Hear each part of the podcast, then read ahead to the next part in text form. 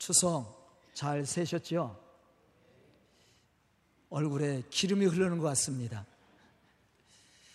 여러분들의 삶 속에 늘 하나님의 은혜가 있어서 그 기쁨이 늘 넘치고 또 그 기쁨을 통해서 또 많은 사람들에게 은혜를 끼치는 그러한 믿음의 성도들이 다 될 수 있기를 주의 이름으로 축복합니다.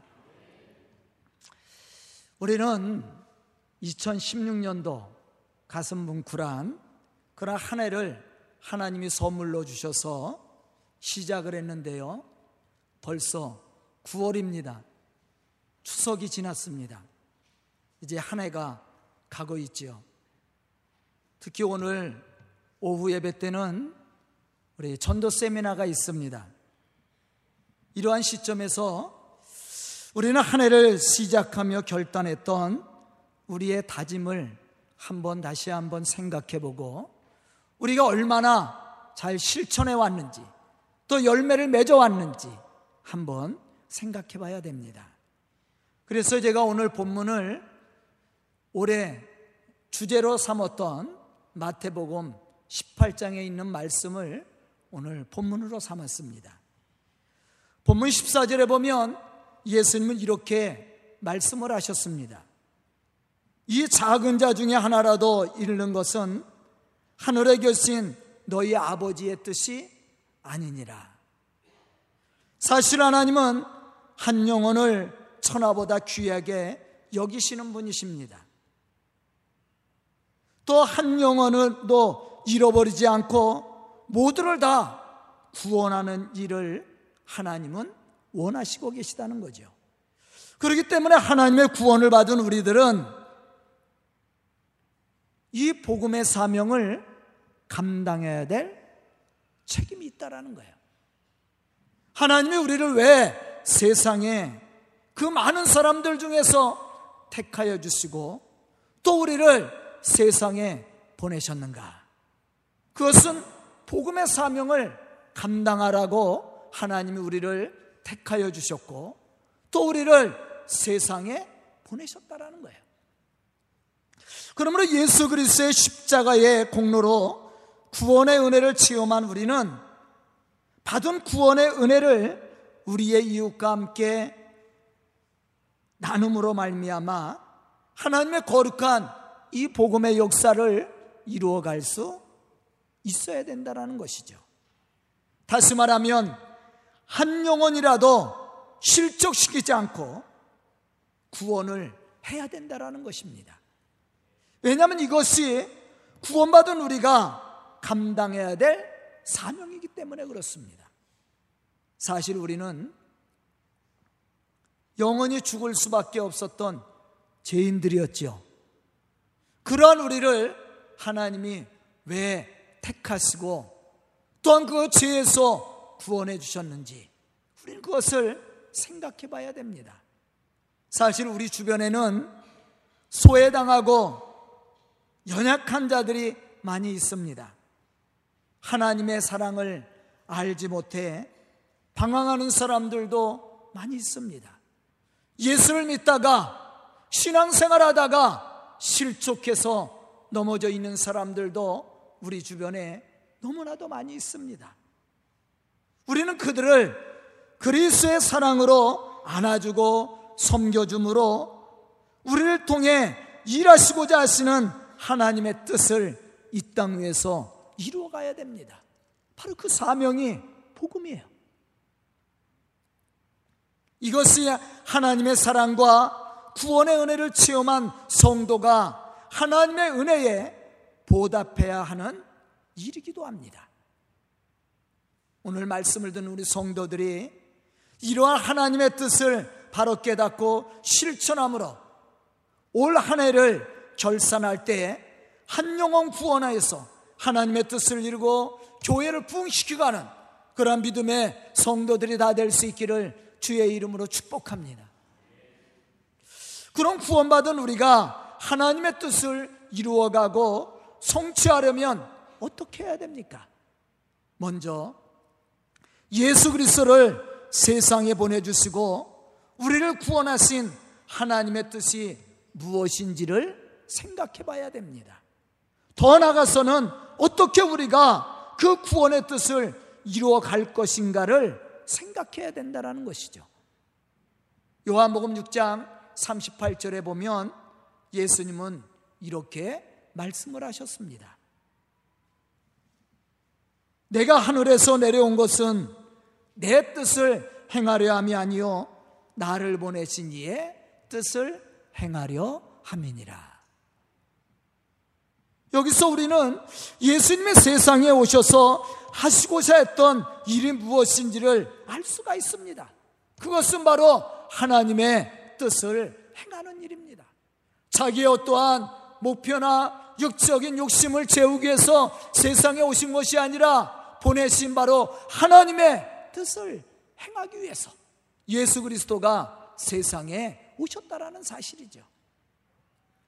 그런 예수님을 세상에 보내셔서 하시고자 했던 하나님의 뜻은 무엇입니까? 요한복음 6장 39절로부터 40절에 보면 이렇게 말씀하고 있습니다. 나를 보내신 이의 뜻은 내게 주신 자 중에 내가 하나도 잃어버리지 아니하고 마지막 날에 다시 살리는 이것이니라.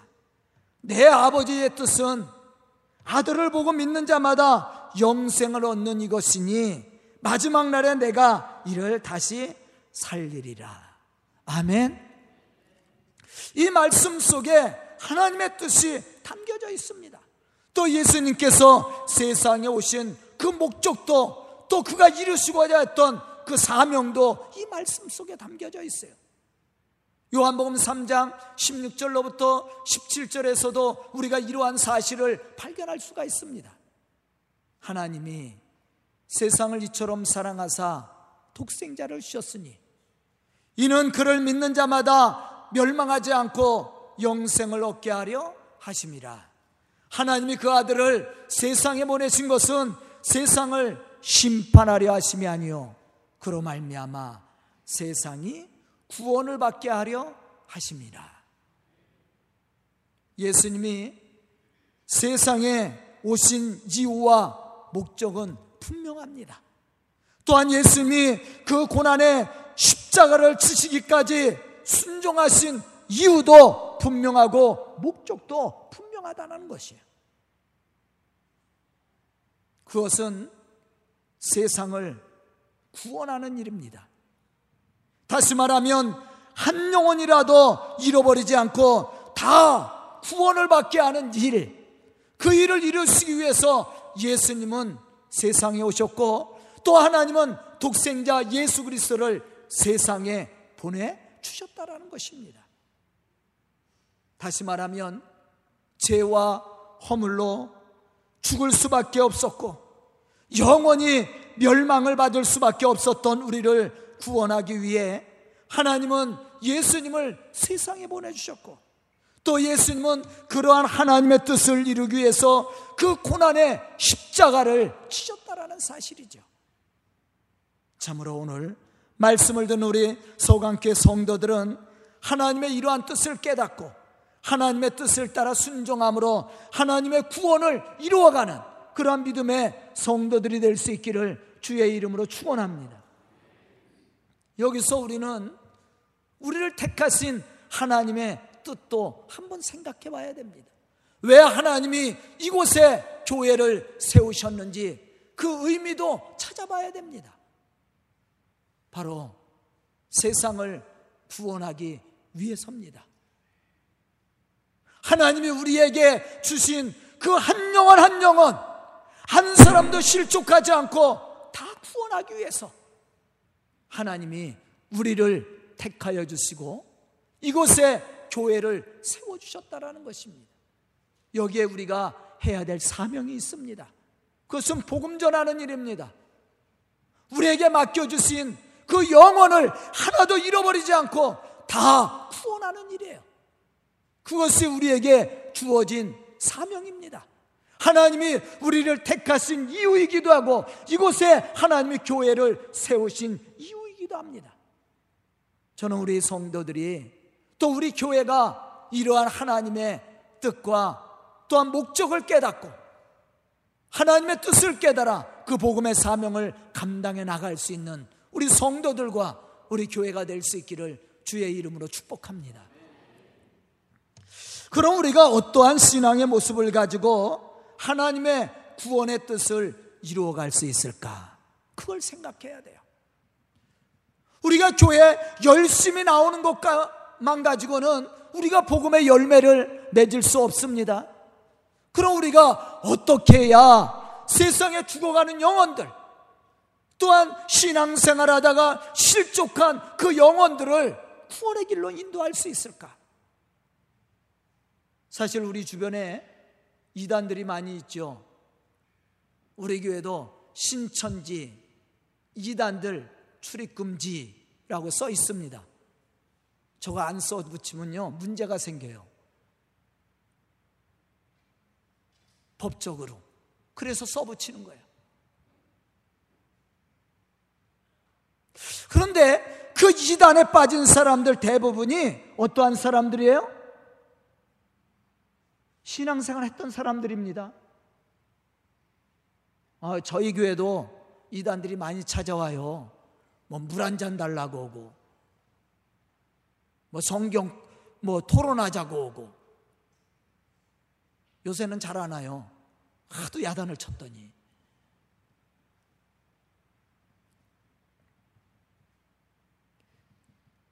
왜 믿지 않는 사람들 교회 없는 집에 가서 전도를 하지 왜 꼭 교회 붙은 집을 더 찾아와요? 그러면서 뭐라는지 아 예수 믿는 사람이 더 야박하다고 아 물 한 잔 달라는데 그거 안 준다고 그러면서 가요? 그 성경 토론하자는데 뭐가 문제가 있냐고 이래고 와요? 그리고 오히려 승질 부리고 갑니다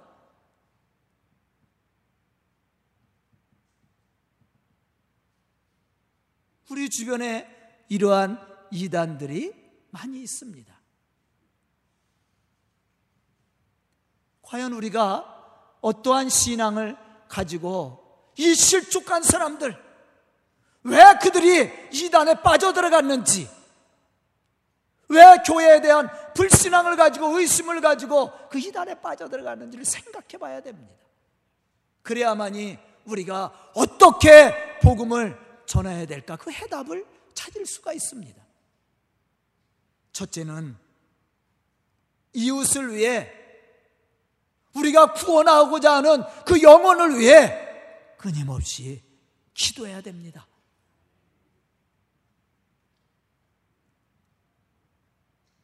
나의 행복, 나의 축복, 가정, 자녀, 산업, 건강, 축복, 이 모든 것을 위해서도 기도해야 됩니다.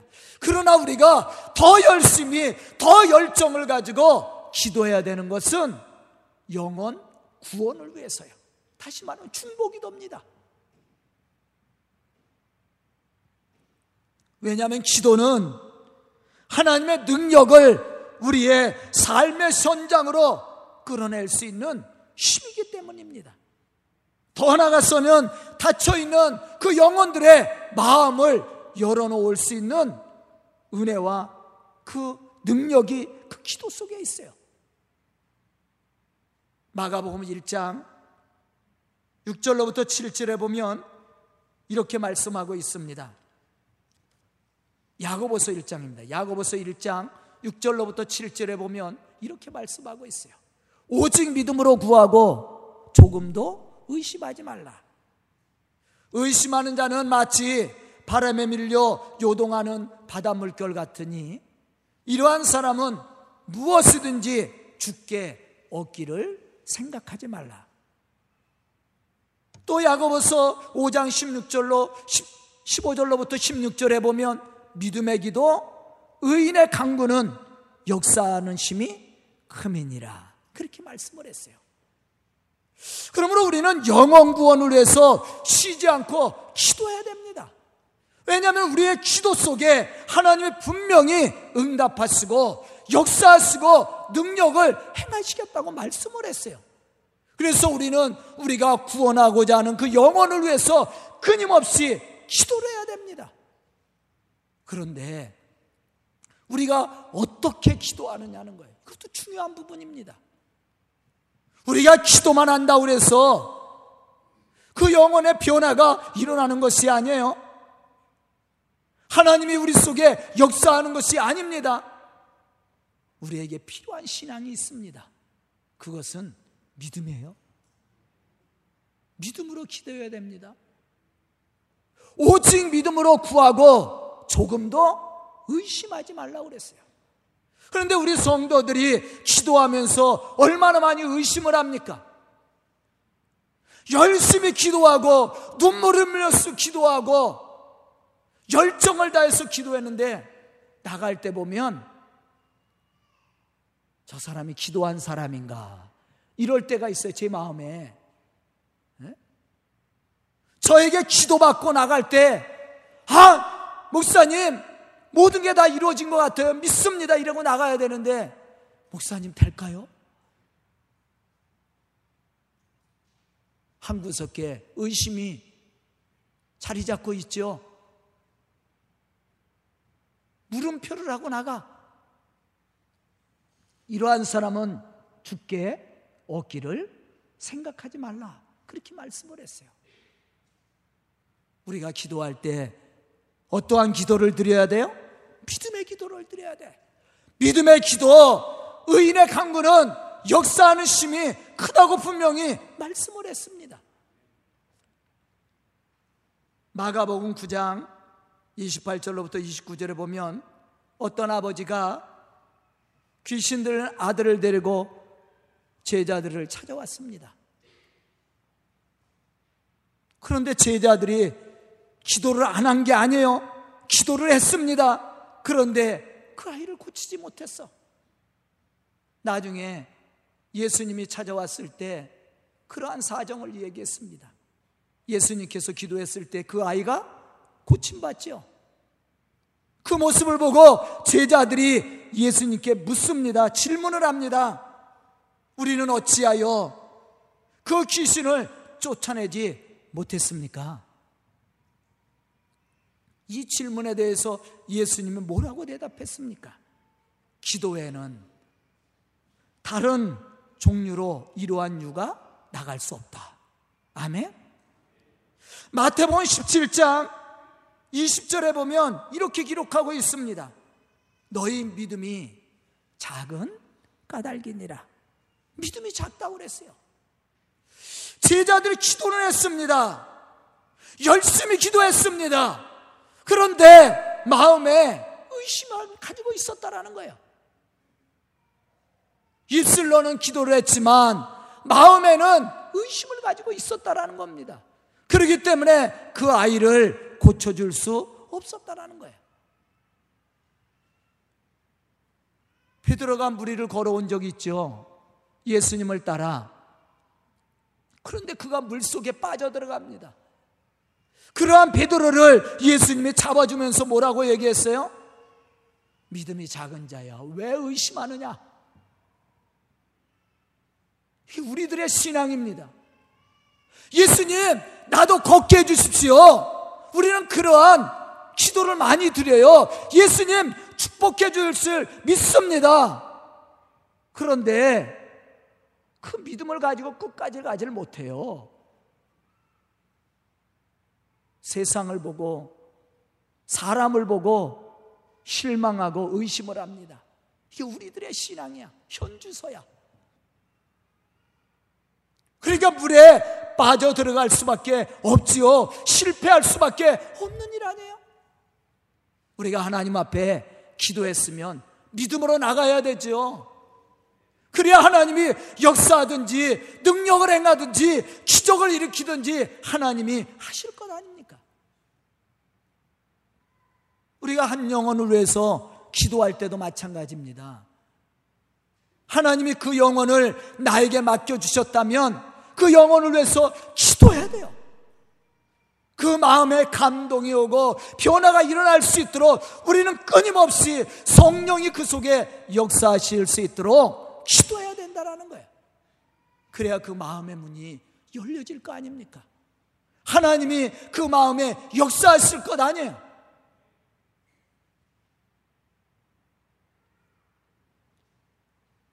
마가복음 11장 24절에 보면 예수님은 이렇게 말씀을 하십니다. 그러므로 내가 너희에게 말하노니 무엇이든지 기도하고 구하는 것은 받은 줄로 믿으라. 그리하면 너희에게 그대로 되리라. 아멘. 어떻게 기도하라고 그랬습니까? 믿음으로 하라고 그랬어요. 받은 줄로 믿으라고 그랬습니다. 받을 것이 아니에요. 하나님이 주실 것이 아니에요. 이미 하나님이 우리 속에 허락해 주신 겁니다. 그리고 순종하는 거예요. 그때 하나님이 우리 속에 역사하는 거예요. 성경 속에 보면 많은 믿음의 사람들이 나옵니다. 그 사람들은 기도했던 사람들이에요. 그런데 어떻게 기도했느냐? 믿음으로 기도했던 사람들이에요.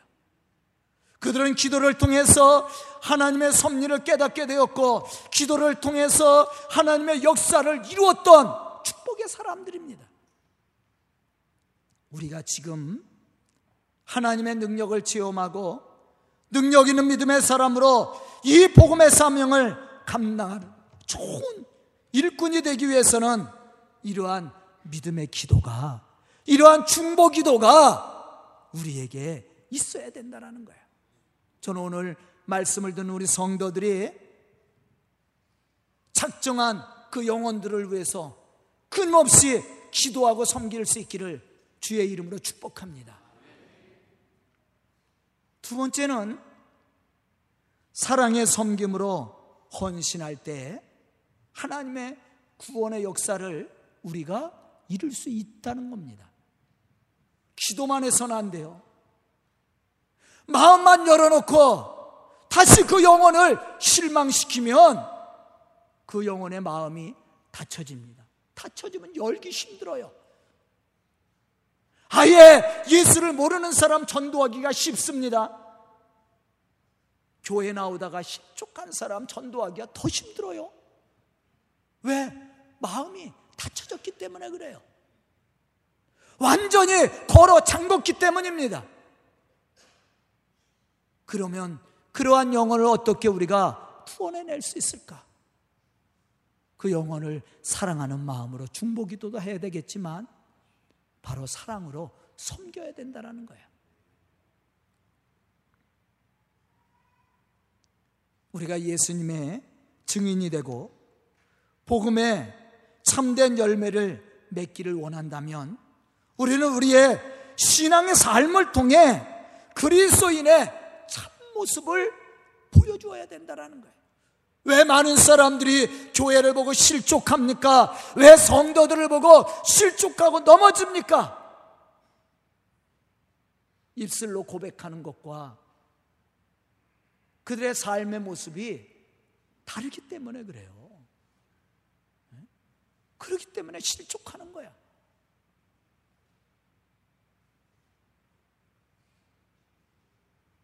그럼 그 영혼들을 어떻게 구원해낼 수 있어요? 우리가 그리스도인의 참모습을 보여주는 거예요. 야, 입술로만 예수의 사랑을 외치고 섬김을 외치는 것이 아니라 우리의 삶을 통해 그렇게 보여주는 겁니다.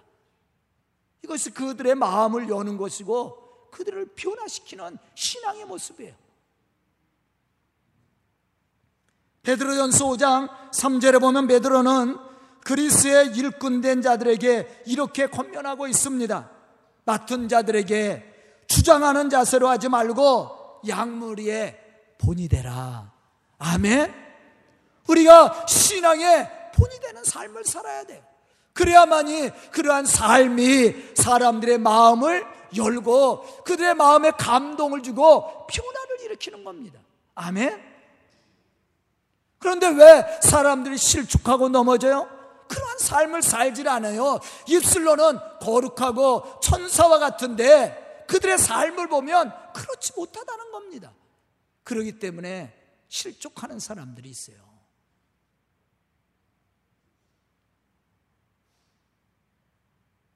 그리스도인에게는 권위가 있어야 됩니다. 여기서 말하는 그리스도의 권위는 세상에 물질이 있기 때문에 세상에 어떠한 권력이 있기 때문에 세상적인 어떠한 힘이 있기 때문에 능력이 있기 때문에 권위가 아니에요. 그리스도인의 권위는 예수님이 우리에게 보여주신 그러한 삶의 권위입니다. 다시 말하면 삶을 통해서 보여주는 거예요. 우리가 그리스도인으로서 참된 모습을 가지고 본이 되는 삶을 살 때 그것이 그리스도의 권위입니다. 예수님의 권위가 바로 거기에 있잖아요. 예수님이 세상 능력이 있기 때문에 세상 힘이 있기 때문에 권위가 있었습니까? 예수님께서 병자를 고치고 죽은 자를 살렸기 때문에 권위가 있었습니까? 그것이 아니에요. 그러한 예수님의 능력은요, 사람들이 보고 다 돌아섰어요. 예수님이 세상 힘을 잃어버리자 세상 사람들은 돌아서고 말았습니다.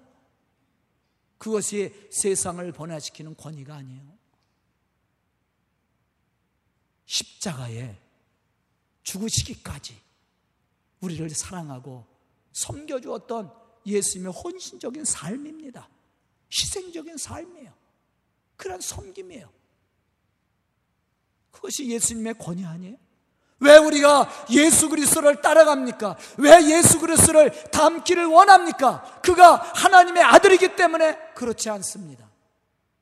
우리를 위해서 십자가에 죽으시기까지 우리를 사랑하고 섬겨줬기 때문이에요.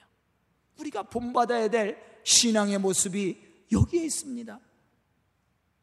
바로 그 사람이 세상을 변화시키는 사람. 제가 우리 성도들이 저를 목회자로 존경해 줍니다. 많이 섬겨줘요. 그런데 여러분들이 저를 섬길 때 제가 뭐 좋은 집에 살아서 세상 권력을 가지고 있기 때문에 제가 많은 물질을 가지고 있기 때문에 세상 능력을 가지고 있기 때문에 여러분들이 저를 섬겨요? 그렇지 않잖아요. 저 그런 거 가진 거 없어요.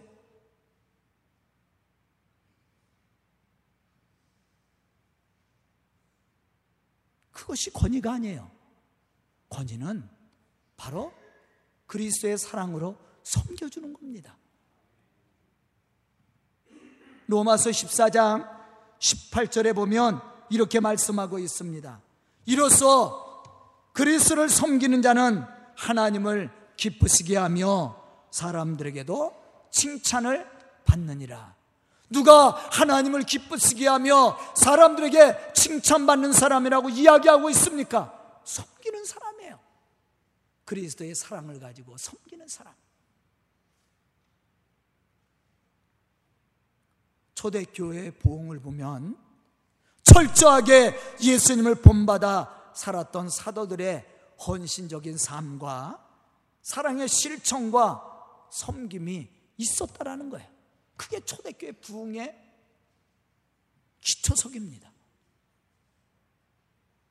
올해 우리는 한 영혼 구원을 위해 힘쓰는 교회가 되자고 표를 정했습니다. 또 이미 우리 성도들이 태신자를 작정을 했습니다. 과연 우리가 어떠한 신앙의 모습으로 나갈 때 이 사람들의 마음을 열고 감동을 주고 변화를 시켜서 구원의 열매를 맺을 수 있겠습니까? 바로 섬김입니다. 예수님께서 우리를 섬겨주신 것처럼 그러한 사랑을 가지고 우리가 섬겨줄 때 그들의 마음에 감동을 주고 변화를 시킬 수 있다라는 거예요. 예수님께서 마지막에 베드로에게 하신 말씀이 뭐예요? 야, 내가 너를 나를 사랑하느냐? 아, 예수님 내가 사랑하는 거 알지 않습니까? 그래? 그럼 나가서 내 양을 먹이고 치라고 그랬어요. 그럼 양떼를 치고 먹일 수 있는 사람이 어떠한 사람입니까? 세상의 영혼들을 구원할 수 있는 사람이 어떠한 사람이에요? 그리스도를 사랑하는 사람이에요. 예수님의 사랑을 마음에 간직하고 섬겨줄 수 있는 사람이에요. 그 사람이 바로 제자로서 예수님의 그 거룩한 복음의 역사를 감당해 나갈 수 있는 사람이 좋은 일꾼입니다. 마태복음 7장 16절로부터 21절에 보면 예수님은 이렇게 말씀을 했어요. 그들의 열매로 그들을 알지니 가시나무에서 포도를 또는 엉겅퀴에서 무화과를 따겠느냐. 이와 같이 좋은 나무마다 아름다운 열매를 맺고 못된 나무가 나쁜 열매를 맺나니 좋은 나무가 나쁜 열매를 맺을 수 없고 못된 나무가 아름다운 열매를 맺을 수 없느니라. 아름다운 열매를 맺지 아니하는 나무마다 찍혀 불에 던져지느니라. 이러므로 그들의 열매로 그들을 알리라. 나더러 주여 주여 하는 자마다 다 천국에 들어갈 것이 아니요 다만 하늘에 계신 내 아버지의 뜻대로 행하는 자라야 들어가리라. 천국을 소유하고 주의 거룩한 역사를 이루어 나갈 수 있는 사람이 어떠한 사람입니까? 좋은 그리스도인이에요. 좋은 나무가 좋은 열매, 아름다운 열매를 맺게 되어 있어요. 못된 나무는 못된 열매를 맺게 되어 있다라는 거예요. 입술로 주여 주여 하는 자가 천국에 들어가는 것이 아니에요. 주의 거룩한 이 복음의 역사를 그러한 사람들은 감당할 수 없습니다. 어떠한 사람이 천국을 소유하고 하나님의 이 복음의 역사를 이루어가는 사람입니까? 하나님의 말씀대로 살아가는 사람이에요. 겸손히 예수님께서 십자가에 죽으시기까지 우리를 섬겨준 것처럼 그러한 사랑을 가지고 우리가 서로를 섬겨줄 때 이러한 복음의 놀라운 역사가 일어나게 되어 있다라는 겁니다. 우리도 마찬가지 아닙니까? 우리 성도들끼리 잘 섬겨야 되죠. 왜 교회 실망해요? 아, 성도들 때문에 그래요. 목사, 물론 목사님 때문에도 그렇습니다. 왜 세상 사람들이 교회를 비판합니까? 말씀대로 살질 않아요. 성도다운 삶을 살지 않습니다. 그럼 우리가 감동을 주고 교회 부흥을 일으키며 하나님의 이 복음의 역사를 이루어 가려면 어떻게 해야 됩니까? 양머리에 본이 되는 거예요. 바로 그것이 중보기도와 사랑의 섬김과 봉사에 있다라는 겁니다. 저는 오늘 말씀을 듣는 우리 성도들이 예수 그리스도를 본받는 그러한 믿음의 사람들이 되어서 하나님의 이 거룩한 복음의 역사를 능히 감당하여 하나님을 영화롭게 할 뿐만 아니라 교회를 부흥시키고 세상에 죽어가는 영혼들을 구원의 길로 인도하는 그러한 믿음의 복음의 성도들이 될수 있기를 주의 이름으로 축복합니다. 기도드리겠습니다. 은혜로우신 아버지 하나님, 감사와 찬송을 드립니다. 이 시간 말씀 듣고 결단한 우리 성도들 믿음의 사람들로 쓰임받게 해주시고 주의 거룩한 복음의 역사를 등이 감당해 나갈 수 있는 믿음의 일꾼들이 되게 해주시옵소서 입술로 주여 주여 하는 자가 아니라 하나님의 말씀을 따라 순종함으로 그 복음의 역사를 이루어가는 축복된 복음의 일꾼들이 될 수 있도록 축복하여 주시옵소서 하나님께서 예수님을 세상에 보내주신 이후 또한 예수님께서 십자가에 죽으시기까지 그 사명을 감당했던 이유를 저희들이 알게 되었습니다. 참으로 하나님의 뜻을 깨달아 알며 그것을 이루어가는 우리 서강교 성도들과 교회가 되게 해주시어서 그 모든 일을 통해 하나님을 영화롭게 하며 또한 세상을 변화시켜가는 믿음의 성도들과 교회가 될 수 있도록 축복하여 주시옵소서 예수님의 이름 받들어 축복하며 기도드리옵나이다. 아멘.